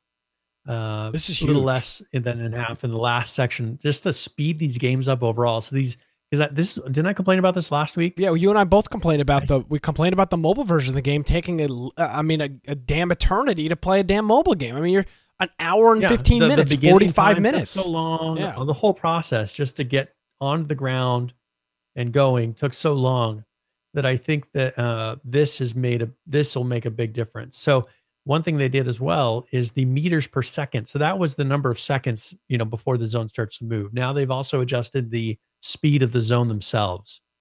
Uh, if you look at the first one, it went from 19 to 21 seconds or 21 meters per second. So the they've sped them up. Each one they've sped up uh, for the second one, they did from 11.4 meters per second to 13.7. Um, now they did slow it down for the third. It was 16.4 to 9.4, um, 12.3 to 5.2. So what they've done is they made it to where the the time between the zones is smaller, right? Uh, initial ones are faster, but then they've actually just slowed down the blue zone over time towards the end. So um, they make it so where it's pretty much now just constantly creeping in. Uh, you know, it gets in there faster in the beginning, uh, but then it just does more of a constant creep in to where I think these the games will be about the same, probably the same time overall, but there won't be huge weights between the the zone actually moving like there was before. Um, and then they've also raised the damage per tick. So when you're in the blue uh, the blue zone, you know people aren't going to be camping out in there as much well uh, in the beginning of the game it's the same but at the end they've made it to where you know rather than seven damage it's eight damage rather than nine damage 11 damage in the end rather than 11 damage it's 14 damage. Uh, so just to kind of make it so people have to get in get in there now. And let me and let me say something here. My complaint with the time is not that the games are too long per se. I guess i, I need to clarify this. It's that you yeah. spend 45 minutes in the game and you accomplish a nothing. You have a, you get geared up and you don't you the see begin, one person. The thing is the beginning the beginning is so slow exactly. that you're not really feeling like you're okay. I you don't feel the rush like I got to start get going. Uh, cuz you know like I got like 15 minutes to sit here and do whatever I want. You know, I can start moving to the zone if I want, but I can run around, loot. Um, oh, and then I'll look at my map. It should be that the second you get down, you're starting to, as they said, the word strategy you're you're starting to you know try to come up with a strategy of all right how am i going to move like where do i need to go like you right before this patch you didn't even have to think about it you could just land wherever you want, and you're like, oh, I know I've got a good ten minutes to really try to figure something out. And, um, and that, as I said, in the mobile does not work because you feel like you haven't really accomplished anything, and you know you're dying, and then you're having to to spawn again. You know, and it's like gonna be another ten minutes before actually have anything happening other than the initial landing zone. Yeah, oh, absolutely. So, so uh, my, my the point the point kind of is you know, if you're going to win the game, like if you're going to play through and, and, win the full thing, that should be a 45 minute, hour, hour 15 ordeal. But guess what? I don't do that. I, that's not that. Then that's I don't win those games. So I that's what I like about Fortnite is I get in and I die quickly, and that that that makes it sound stupid. Oh, why would you want to die quickly? I don't want to just sit around and wait to die. If I'm gonna die in my first gun battle, which is that's why you land common. in the, the, very busy zone. So either you get really good action, because uh, if you don't, if you land in a, a no, not high population area, you might be 15 minutes before you see somebody and actually get some gunplay. That and happens that just, a lot. You know what was the waste for that one gunfight? you sat there and just, you know, ran around and gathered stuff for 15 minutes for one gunfight. Um, and that on a mobile is just not acceptable. Like that's not worth the the the the uh, joy that I get out of that one gunfight is not worth the 15 minutes it took to get there. And that's and that's kind of the the the whole that's kind of the story there is the game as you're saying the if you're going to make it to end game it's probably going to be the same length but if you're going to die at the beginning yep. which i mean it happens i mean there's 100 people in the game and within 10 or 15 minutes there's 70 or 60 people uh, because people die. It's that's what happens. Um let's just let, make it let's make it quick and painless. I, I don't need to spend 15 20 25 minutes getting geared up to die right away. I mean it's just stupid. Yeah. so i uh, i'm i'm looking forward to this. Uh, i really i so, really, I really um, am. now um, also what they've done is uh, in-game clothing spawns have been removed from all maps so you're not going to have just shoes and shirts and all that stuff. Um, other than that, you know, the, the balance of the loot remains the same, but you will not have clothing laying around, which which I remember originally we're like, well, why is all this clothing here? Who cares? Like you don't run around picking up clothing trying to look the best. Um, players can now see, and this is on Miramar specifically, players can now see the first safe zone while flying in the airplane. So they have implemented that into the regular game for Miramar. Uh, we may or may not carry this over to the next live update um, want your feedback about this change. Um, on Erangel, uh, specifically, the first zone will now be revealed 30 seconds earlier. So, you know, that's the whole thing. They're making it to where you see it earlier in that map. Um, and then uh, on the one, uh, the, the desert map, they went through and kind of added some more roads. They've been trying to make that because I think they've been struggling to get that to feel, as I said in the beginning, like the other maps people get frustrated because it doesn't have as much loot. You know, it's just not as easy to get around. Uh, you can't go flying through the hills in this. Like you'll get to, you'll hit points that you cannot get over with vehicles. Yep. So it's it's a different type of map to traverse around than the other one. So they found that they have to add a lot more roads and ways for people to get around the map because you can't just cut through like you can on the original map. Um, so they've added the oasis can be found in the north. Um, Alcantara uh, Village has been added in the northwest. Um, and as I said, they added roads, off-road paths, uh, car spawning positions to facilitate easy travel in and out of the area. High tier loot is now more uh, more likely to spawn, in specific areas of the north uh, in Miramar, and then they've optimized the GPU, GPU performance of buildings seen from mid range on all of the different maps. So other than that, it was a lot of fixes. Uh, I don't know if you saw anything else that really stood out to you as far as updates to this. Nothing um, particular. One thing, if you're a team leader, you can now kick team members. So you can kick any team member um, on the team tab if you're a team lead, leader. So I, am assuming that means if you created a custom group, uh, maybe someone disconnects or something, uh, you can now kick someone off of the screen. Uh, you can now send requests for invitations by clicking the invite button on another player's career screen. Um, so you can uh, invite specific people through that as well. So those are some of the UI changes. Other than that, it's just a, a couple of fixes for this uh, patch number 10 uh, for the PC. And as I said, this came out today. Well, so There you go. all right. So let's um since we're we're rushing through here pretty quick, let's talk about what's going to be the game of the week. Before you do that, let's announce the giveaway since this will probably be a little bit of a longer conversation. All right. If you don't So. I'm gonna go ahead and do this one for 60 points. And while you do that, Um, uh, you can head on over to our website, infectionpodcast.com forward slash support if you want to support the program. A couple different ways that you can do that. Uh, one of the new ways, of course, is through the Twitch Prime subscription or just a regular Twitch subscription. You can head on over to our Twitch channel, twitch.tv forward slash infection podcast. Click the subscribe button and connect that way. Or you can head, over, head on over to our website. You can donate through uh, uh, PayPal, direct contribution, our Amazon affiliate link, or with Humble Bundle. So if you're going to buy a game on Steam, it's going to be the same price as it is on Humble Bundle if you're playing full price. Buy through Humble Bundle with this. It'll still give you a Steam key and it helps support the broadcast. So you can do all of that over on our website, infectionpodcast.com forward slash support. All right. So um I'm picking I, I have two games that I can give away, and I'm I'm gonna let you pick which one we do. Is that all right, Nick? Sure. All right. So either Outlast 2 or the Deus Ex Mankind Divided. Ooh, um, You have a preference? Deus Ex probably be, uh, that's a, I think that's a more, uh, more mainstream title. Would you agree?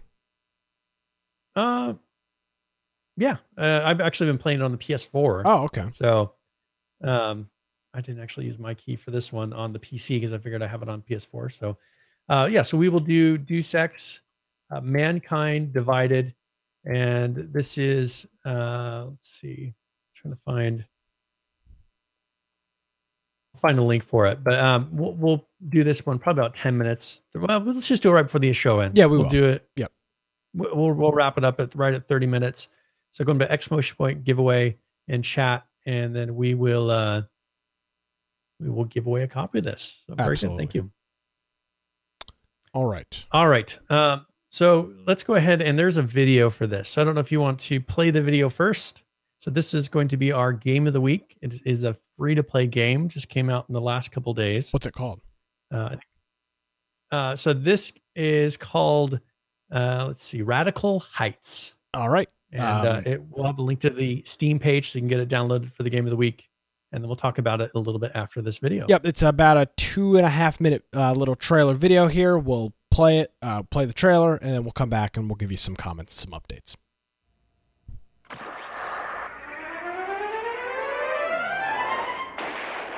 New from Giannis Toys, Radical Heights action figures. Get your kids familiar with America's favorite game show. And in other news, the Giannis Corporation has announced a brand new Radical Heights Dome to be completed outside of New Baltimore in the spring of 2024. New on the Giannis Network. Double dudes too.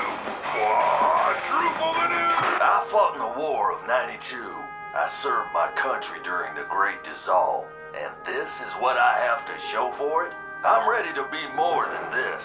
I'm ready to get what I deserve. The cash, the prizes, the fame. I am going to Radical Heights. thank you, Roddy, and thank you, everyone in our studio audience, for being here today. Boy, oh boy, do we have an exciting show for you. We are just moments away from seeing if our contestants can grasp those. All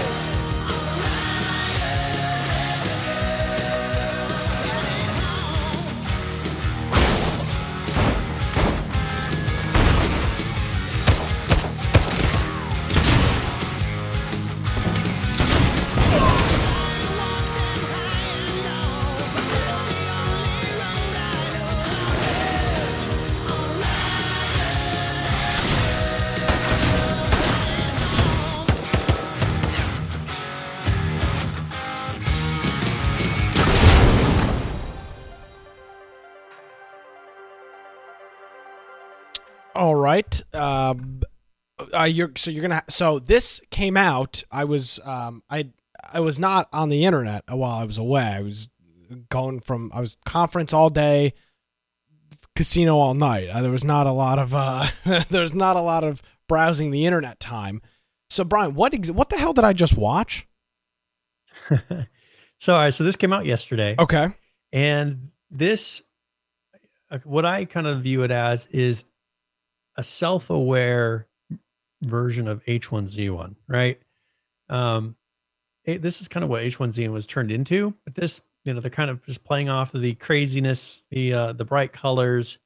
Uh, people, you know, this is a total 80s theme uh, battle royale game.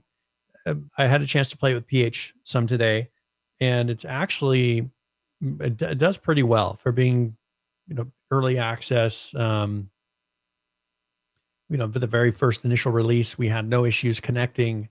Uh, we didn't have a bunch of stuttering issues.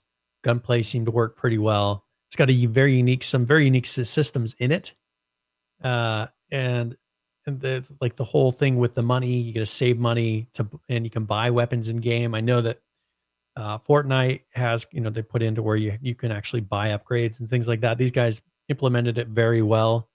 Uh, they have a, a nice array of weapons. I was I was very surprised. It was much better than what I expected. I expected it to be very clunky, poorly made. Um, I got in there and it wasn't. It was actually pretty fun to play. So I, I think that people will have. I mean, you look at it and it looks pretty silly, but for me, I this is what I see when I look at H1Z1 now. so uh, you know, these guys are just totally embracing it. You know, the craziness and the silliness, uh, and they've they've made it to where it actually works in the gunplay, and it's not tacky. Uh, you know, it's it's it's purposely tacky. So totally a self-aware game, and I think they've done a very good job of making something that. I mean, it's free to play, so you get your money's worth out of it for sure. Uh, but but it, for the time that P and H, PH and I played, it worked perfectly for us. So um, you know, there there are some glitches here and there, uh, and they're they're they've blocked out some of the buildings, so they're not textured. I mean, just like you see in the the new map in PUBG. But um, I think if you should download it and give it a try because it was um, it was very surprising for me that it worked as well as it did. So give it a try. And let, I mean, I would encourage people to give it a try and let us know if they have the same experience that that PH and I did. and I will. Uh, I'll try to give this a try between uh, between now and next week's uh, show. Uh, it looks very interesting. It's I like it. Kind of kind of almost had a little bit of a GTA vibe with the money and buying guns and upgrading them kind of thing. Um, like l- the music, spot on. And and the the the money carries between ma- uh, matches. well, that's kind of the GTA Yeah, aspect of your money's in your ATM. You take it out, it's on your body. You get killed, you lose it. That's kind of that aspect that that had me going right towards. Uh, Well, and I'm wondering if they're going to kind of play that into kind of a tiered league. Uh, you know, people with big bank accounts maybe get into different ones because you can buy guns initially. Uh, you know, gives you a little bit of an advantage having money, uh, which gives a little bit of a, a skill tier, I guess. I don't know. Maybe they want it to where, you know, if you play a lot, you have a little bit of an advantage over somebody else.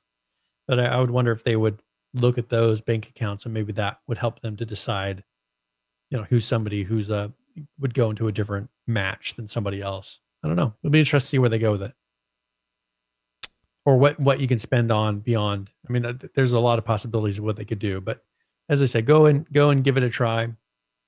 Uh, I think you'll find that it's it's kind of a fun game to play, uh, and it it's got a lot of the same skins that you see in H1Z1. So, but they they're all crazy like this.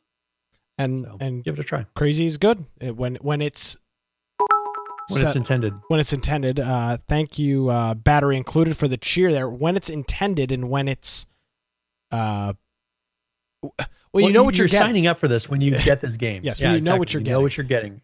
When you, It H1Z1 didn't start. If you look at what H1Z1 started as, it was a serious zombie game, right? As far as it was, it, the if we remember the very original videos they showed of Smedley, it it had a certain atmosphere. It was you know like dark and you know you're supposed to kind of be scared, and then it turned into this.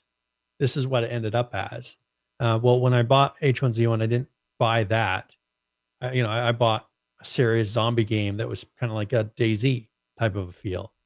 Mhm. Um, and you know, this is what they ended up being. Here, if if you're into that kind of a game, you like it being arcadey, th- this is an arcadey game. Um, so you know exactly what you're getting. They're not going to turn around and make it serious. They're not going to do you know the opposite of what H1Z1 did. It's going to stay an arcadey, silly game. And so if you're looking for that, uh, I think you'll you'll find that it's better than what you expect. And uh, I guess we'll find out Friday night. Hopefully, you'll join us in our Discord. We'll get started right after, right around 8 o'clock Eastern, is when uh, our game of the week typically starts. And you can find all of the links, all the information for that over on our website, infectionpodcast.com. You join our Discord server, and that's how we uh, chat and talk and, and get all uh, connected to, uh, to, to play games. Yes. All right. So, um, as far as what you want to talk about next, um, let's go ahead and we've brought it up a couple times. Let's talk about Fortnite a little bit. They have they had a really big patch come out this past, uh, I think it was yet today actually. Uh, so there there is a video. They show a new item in there. Uh, I don't know if you have any of these these videos ready. I can Uh, the first one I, I alluded to a second ago, but they have added a vending machine um, similar to what to what's in Radical Heights, uh, and this is something that you can actually purchase guns and things inside of the game for. So let's go and play this video. I don't know if you have audio for it. I do not. Probably just music. no, yeah, I, there's Okay. no audio on it. All right. So um, you can, for instance, here's an example. They show 500 wood will get you a rocket launcher. Um, so you can, with the resources that you normally would be building platforms in game with, uh, they now allow you to. And now these, you don't get to pick everything you want. of of uh, vending machines here. So some of these vending machines will be gray level items. Some will be that was a, a epic, uh, you know, gold level item. So you may come up to a vending machine and it it'll give you bandages, uh, you know, and, and nothing that great. So I, I think that uh, I think that this will be an interesting change to the gameplay. Uh, have, having seen how they did the vending machines in you know that last Radical Heights game, it was done very well and it really added to the game. I think that uh, hopefully this with Fortnite, you know, it's something that actually adds to the game. Um, another one, there's a second video here, and this one I didn't see coming. Uh, it's kind of a very unique, and I don't see any other games doing it. So this is a first for this. Uh, but they now have what they call Port a Fort. I saw this. This is pretty interesting. Yeah. So this is uh this is something that you can carry in your pocket and you can throw it down and it's an instant fort. now, what do you think of that? I mean, Ugh, give me a break. does this make sense in the game? And there's already so much of this stupid building. I mean, I, I you know I understand. You know what I bet? I bet you the concept and the idea was this is for players like me and you that don't really build. Um, Yeah. uh, but want to have a fort want to but I don't. I mean, I just, I, I, I just don't. I don't feel that building. I, I don't feel that building is going to do me any better or worse in the. I feel like I the only, I feel like building something like this is only going to get me screwed more than I already am from from not building. Um, I mean, I just don't enjoy the building aspect. I could if I wanted to build and do this, you know, do the crazy building. I just don't want to. I don't. I don't enjoy. I don't find the building aspect of the game fun. I don't enjoy building. You know, sky ramps and jumping down and running back and over. And, I just I don't find that inter- I don't find that fun. I don't find that interesting. Uh, it's not my play style. I don't find it relaxing. I, I, I it's kind of weird in a BR game to say I like to be relaxed. I like being relaxed, but I find PUBG somewhat relaxing a lot of times. Um, H1Z1, I mean, I, I'm more found like just the sitting in bushes part not relaxing, but boring and frustrating. Mhm. But I like to have a game where I can come up with a plan and then I can execute that plan. Um, I feel like Fortnite, it's just a constant. It's good for streaming. It's just a constant. You got you got to do something. You got to you're throwing stuff down. Constant moving. Yeah. Uh, your eyes are constantly being Twitch. assaulted. You know, on a stream of stuff happening, uh, and that's great, as I said, for a streamer. But as a player, I don't feel like doing that. You know, that's just not how I enjoy play. I don't enjoy enjoy having to constantly click and be throwing stuff down and spinning my camera around. Um, you know, but there are players that enjoy doing that, and you know that's a game for them. But that's why I, I don't think I've really gravitated towards Fortnite because I just don't want to constantly be clicking. And my mouse makes loud noises. Like it's just going to be click, click, click, click, click, click, click, click, the whole time. I just don't feel like it. Like I, I just want to, I just want to play and not have to do that. And there's not really an option to do that in this game. Maybe this is their answer to that. Okay, you don't like building, throw down this when you know a fight's happening and whatever. Uh, maybe this is their answer to that. Yeah, maybe. I um I, I just I don't find the as you're saying, I play this game very casually, so the building part of it is incredibly it's not casual whatsoever is what I'm trying to say. It's just not casual. It's it's just you have to be incredibly practiced. It's like us jumping into a CS:GO match to, with PH. It's like for us, it's aggravating because you know you've got these people that play this constantly, and within two seconds, they've got a full multi-walled building surrounding them. The second that you, as PH kind of alluded to it, the second you you throw one bolt their way, they've got a full building surrounding them. And it's like, all right, now I got to deal with this. It's just why You I don't. just has to- It's it's why I don't game. bother building because it's just I, I I have no I can't compete and that's why this fort doesn't interest me because this isn't gonna do me any good. I mean these players are just gonna they're just gonna build wall, build ramps up to my fort and kill me up there. It's not gonna be any different. Yeah. I mean, wonder if this is thing. maybe something that's going to kind of be going towards the mobile version. Now I would agree Uh, with that because this would make more sense in the mobile because it's hard to sit there and spin around and build and do all that stuff. All right, throw up a fort and create somewhat of a similar experience in the mobile. now I would agree with you on that. But now see the thing is is these damn mobile players are so good. I played a little bit at the airport. They're building the same damn things in the mobile version somehow. They're still doing the you know Yeah. wall around and ramp and wall and ramp and wall. I just I don't get it. I just I don't I just don't freaking get it. So uh so yeah, there you go. All right. So, and then they've added uh, the 50 versus 50 V2. Um, so, the two teams will clash in the updated. So, this is a time limited time mode. So, make sure, and this is released today. So, usually they'll, you know, we see all these places that run something for three days. And by the time you get to the show, it's Mhm. like, okay, well, this, uh, this was released on a Wednesday. If we had done our show yesterday, we wouldn't have been able to get to you about this. And So see, that was all part of the it was all part of the plan. Part of the plan, yeah. So now this is a limited time mode. So get in there. You can do a 50 versus 50 uh, battle royale uh, in there. Also, Cyberpunk heroes. They've added four new heroes um, with what they call gnarly fashion sense. So these are kind of cyberpunk, uh, weird, kind of a laser neon look. I don't know. They're kind of the 80s thing. Kind of a Kung Still. Fury look. Yep. Um, and then they've added some neon weapons to kind of go. You see somewhat of those images in the images of the people, but uh, these illuminate the battlefield and send those husks flying uh, high with the one energizing punch. And so these are neon. They actually have like guns and swords and things like that with neon light bulbs on them. These look really cool. Be interested to see. Yeah, it'd be interested to see them in game when they actually because in a picture you can't really see them glow, right? Yeah, I um Um, these are really impressive wonder how bright models though. are. I mean, I love the the the neon the neon flow lights on everything. And This I mean, Yeah, they're actually made correctly. yeah, they look really good. Now again, we've seen these are non in-game images, so we'll see what they I don't know. They're usually pretty close to what. that- usually that's one thing Epic does is usually pretty close to what it looks like in game. So I think if this were H1Z1, I'd be like, okay, whatever. you know, Yeah. great concept art. That's not what it's going to look like. But I think with Epic, it'll be pretty close. Awesome. Um, all right. So uh, then they just had, I mean, if you look, they've got tons of fixes. Um, I mean, pages and pages of fixes. They have the replay system, uh, save your matches and watch them from any angle, uh, speed up or slow down the action, help tell your story better with player outlines and nameplates. So, and this is something that the PUBG did. Uh, PUBG has where you can go and replay and, and see the matches. Uh, you have you can choose from third person.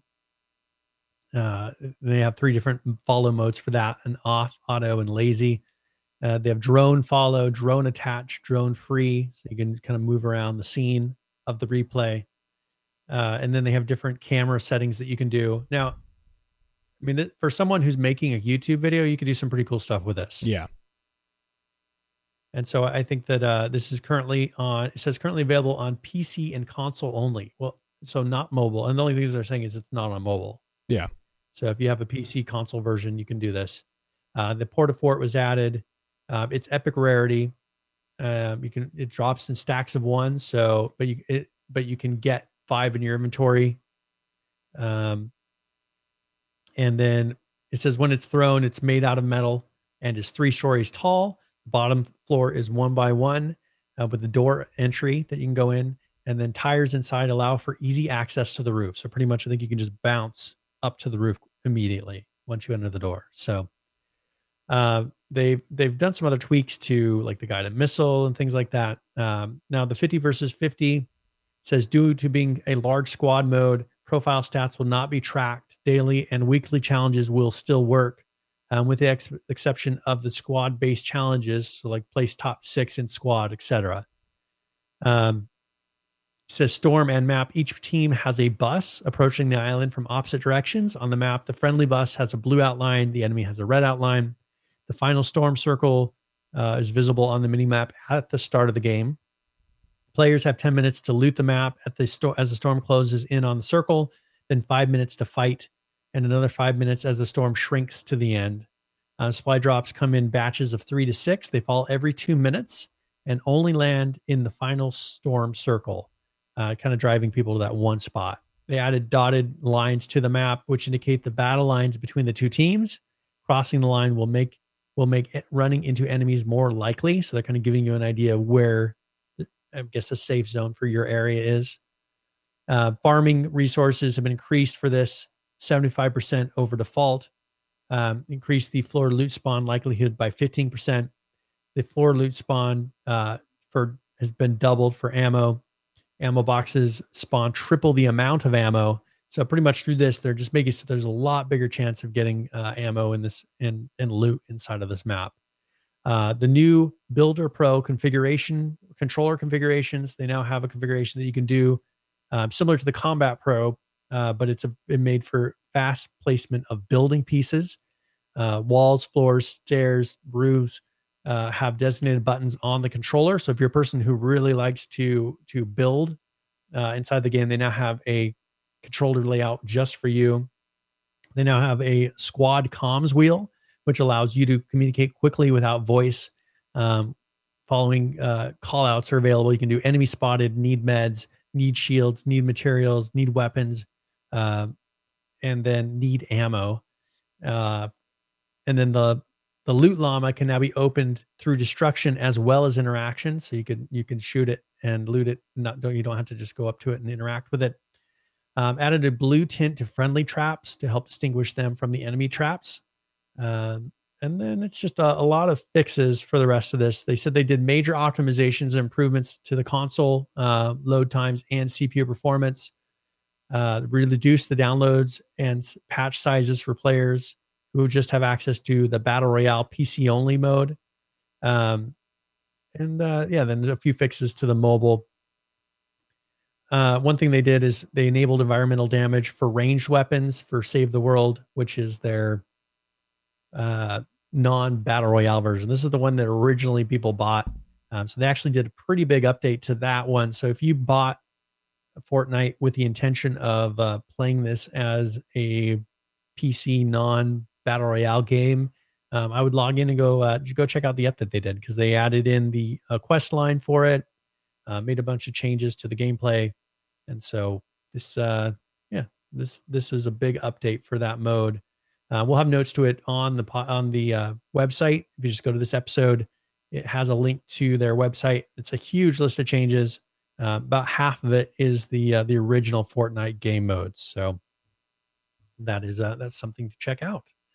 All right. Um, other than this, do we? Uh, I'm going to go run through just a quick number of games. We've got Yeah. Darwin Project had an update.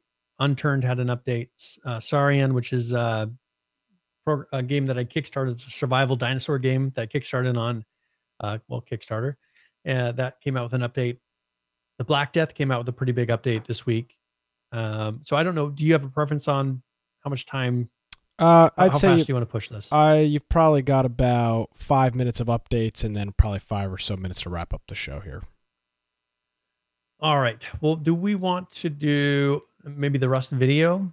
Uh, the Rust Um, video is almost 10 minutes long, so I would say probably not. Oh, is it? Okay, so we won't do that. All right, so let's go ahead and let's talk about the Black Death really quick. Okay. This is a big enough update. Uh, this is one they're calling is version 0.27. It's called War. Uh, one thing they did in this one is they actually upgraded to Unreal Engine 4.19, which is the latest. Uh, there were a lot of performance increases in 4.19, uh, so they were able to upgrade to that and take advantage of those. Uh, we, you know, I think that was what catered in a lot of these mobile games was having this. Uh, they put they, they do make a note in here. It says, and we do plan to upgrade to 4.20 later this month as soon as they're it's released. As there are optimiz- optimizations that have been found from the um, the game Fortnite implemented into the newest engine version of Unreal. So people are looking. I mean, I kind of I, I remember talking about this before, but you know, Fortnite's been doing a big drive to improving the performance of the engine because they're getting that. Well, first of all, they're getting a lot of money from it, uh, but it's also driving them to maintain the performance on that. Uh, and so they're implementing fixes and improvements into Unreal Engine now that they weren't weren't doing before. Uh, that eh, games like this are able to fully optimize and, and take advantage of. So I think that's uh, pretty cool. Before they were on 4.18, but 4.19 and 4.20 have were really uh, focused on some performance issues. Uh, so one thing you can do in this now is you can actually declare war on other guilds in the game. Uh, you get guild points and climb up the ranks by killing enemy guild members. So they're really focusing on the PvP aspect inside of uh, inside of, of the Black Death now, and that's something they hadn't really taken advantage of. Uh, this game, I, if there's anybody out there who plays this game um, or hasn't and hasn't played it yet, uh, let me know, and maybe we can get uh, an afternoon and we can go through and play some because I played it by myself and it is fun. But uh, this is a game that'd be a lot more fun to play with people. And so, if you had an opp- opportunity to play this, uh, let me know and we'll we'll go in here and and jump in and play for an hour or something.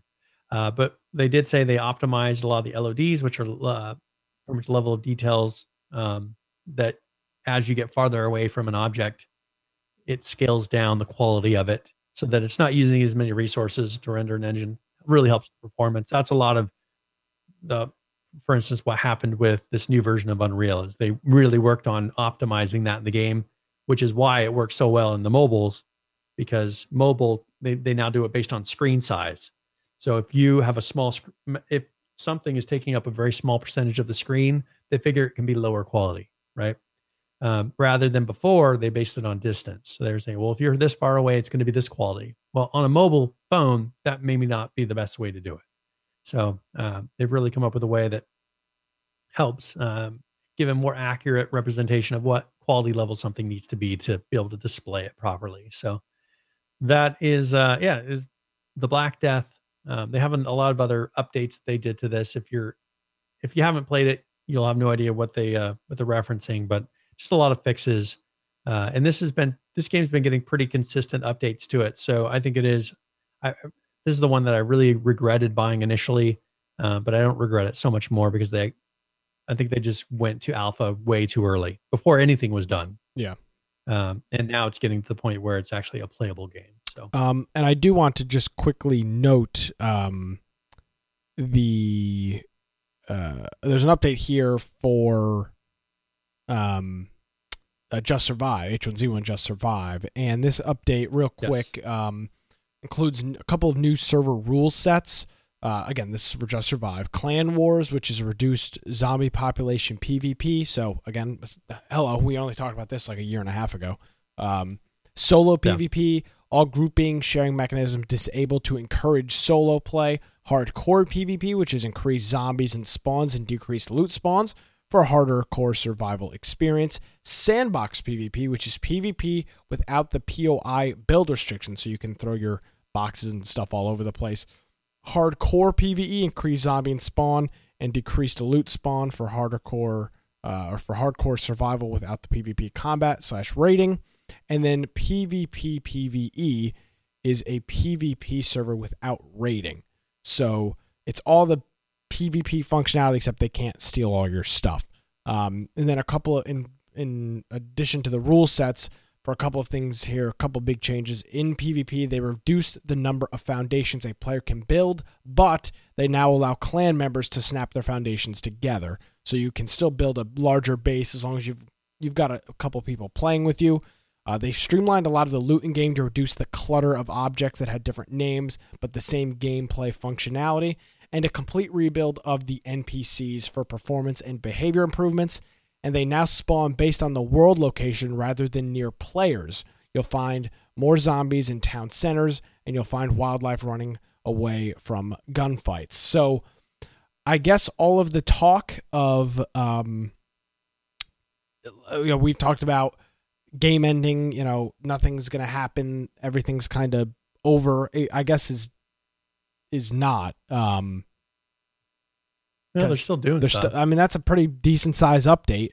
So but what, if people, we'll see if people play it. exactly. That will be well, actually we won't, but um so, so we well, uh, we won't know now, but I mean that, that's that's the question. uh, who knows. So Uh, will pe- will people be playing the game? And I I'm not necessarily sure that I'm- this is a little bit too late. Like if they would have implemented this stuff years ago when we were talking about it originally, uh, I mean, we tried to do.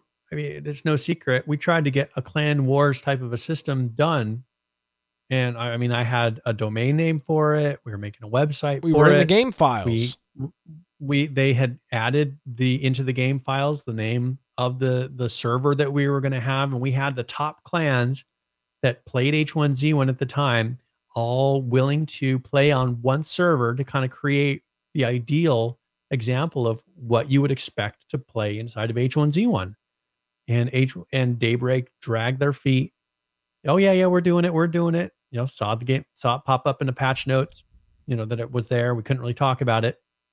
But um you know it just it never went anywhere. And if they would have allowed us to do that i think it would have been a good example of hey here's what we envision pvp being in just survive. I think it's too late. It's it's turned into just troll pvp it's not clan wars you get like three guys who are just trying to kill everyone else on the server that's what it turns into We had maybe uh, you'll have a group of, of five people we had huge groups we had uh, our clan, of course, the Infection Clan, which at that time was like 30 plus members, ADK Gaming, Solid State Gaming, Animus Esports, Angel of Death, Hayes, and the 81st Ranger Company. We estimated that was about 200 active, 200 plus active players with all of those groups um, together. And we had everybody signed on. We had a nice note. Brian drafted a hell of a document to Daybreak. They said, sure, we'll do it. And then it just never happened. And that was kind of I hate to say I, I'm not trying to say like, oh, we were the end of the game, but I mean that after that it pretty much just dropped off because the clan stopped playing because it was just getting it was stupid. You were getting these this was because this was kind of a last ditch effort because we we saw that interest was waning for people playing because it just Yep. was turning we're just hanging out on servers there wasn't we everyone else had left the servers that wasn't our clan and i think that every other clan was running into this so we thought well the solution is let's create a server where clans can fight against each other Yeah. and it's not going to drive off the the players that are casual players Yep. and it was And it was good, i think it would have It was Yeah, whitelisted, it was so that so so- that individual because the problem you had is that because of the how poorly the game was built, you could have one player that could disrupt a clan of thirty people based off of them just it, it wasn't even trolling. It was just the just the way that they could screw around with the bases and gates and stuff opening, you know, double opening and stuff like. There's just a lot of issues that made trolls become a real problem where they were essentially able to they could cripple a group of 30 people based off of just stupid BS. So, um, Yeah. on that note, that was what we tried to do, but uh, obviously we saw that nothing came from that. Alrighty, Brian. Well, I know you've got to run, so let's quickly do uh, tip of the week, and uh, I guess we'll go on from there. and then we'll do the game giveaway. All right. So, all right. So this is a tip of the week where either we'll talk uh, maybe a general gaming tip or a specific one. This week, it's going to be on Radical Heights. So this is tip of the week.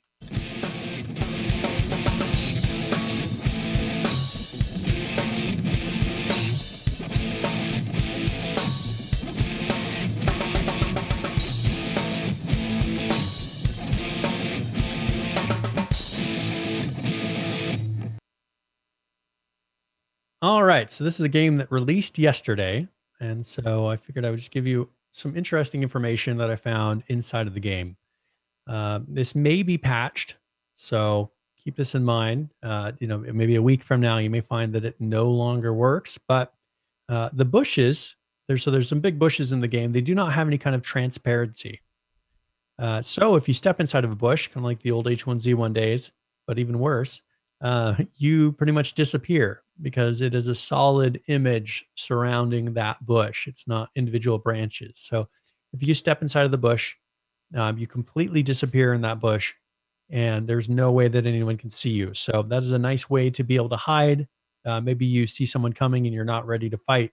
Step inside of one of those bushes. They're, they're giant bushes uh, and they will not be able to see your character. Now, if they're using ESP, yeah, you know, I, I can't help you there.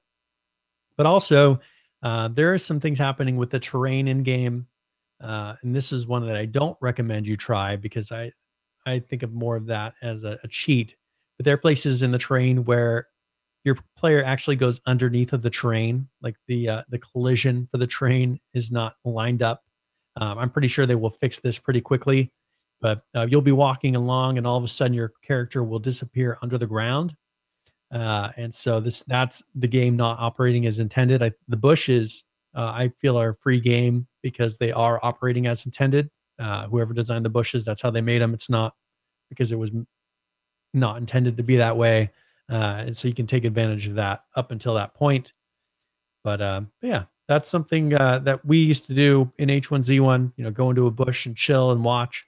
Uh, this is something that works kind of in a similar way. But this this game has some pretty unique elements into it, so I would encourage you to go in there, play around, check it out, um, see what you think. I think this has actually brought some new types of gameplay. They've incorporated some existing types of gameplay from other battle royales, but I think this has got some pretty interesting ways that they've done things that are different than other other games. So uh, it's free to play on Steam. Search for Radical Heights, and that is tip of the week. Alrighty, Brian. Thank you very much for that. And um, where can people find you on the internet? Um. Well, first of all, can I Oh, do the game giveaway? I'm first? sorry. Yes, I, I jumped on you. I apologize. That's the best with the uh, yeah. All right, so let's go and close this raffle. And Saul Greatman, Uh, uh, Saul Greatman, congratulations, longtime follower, supporter of the show. So thank you very much. And I will give you uh, this key. And this one was actually uh, given to us. Let's see. I want to make sure I give the right name. Um, I think this one was from Joe. So this is actually from our favorite unicorn unicorn enthusiast, uh, Unicorn Joe is what we know know him as. Uh, but he gave us this copy. This was from a humble bundle. So this is Deus Ex Mankind Divided. And thank you very much. And if you're looking for any information on how to be a brony, um, he's the guy to talk to. Yeah, not in our Discord. Find somewhere else to uh, to do that stuff.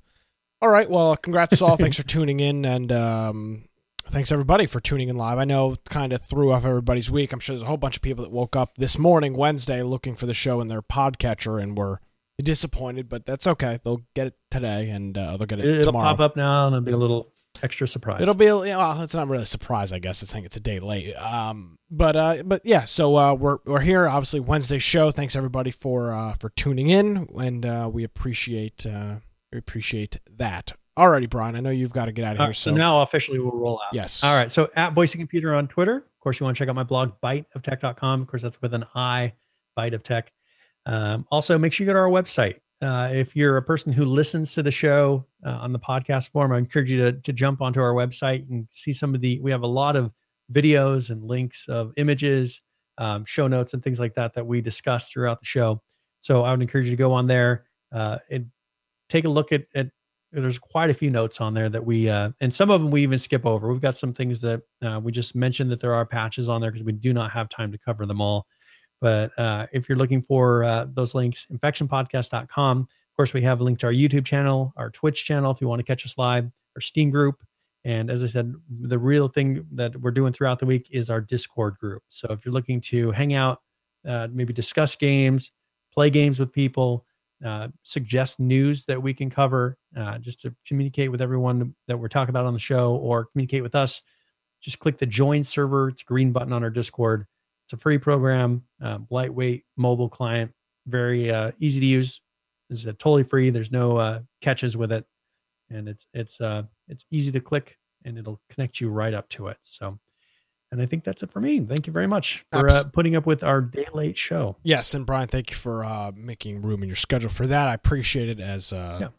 as always. Alrighty, ladies and gentlemen. Well, uh, we will see you next Tuesday. We'll be back at our regular scheduled time next Tuesday, 7 p.m. Eastern. We'll be here. We'll be live. Of course, you can visit our website, infectionpodcast.com. Get all the information, show notes for 169 episodes worth of show notes, all the links, all the videos, all the things that we talked about on this evening's program. You can follow me on Twitter at Nicholas M. Craig.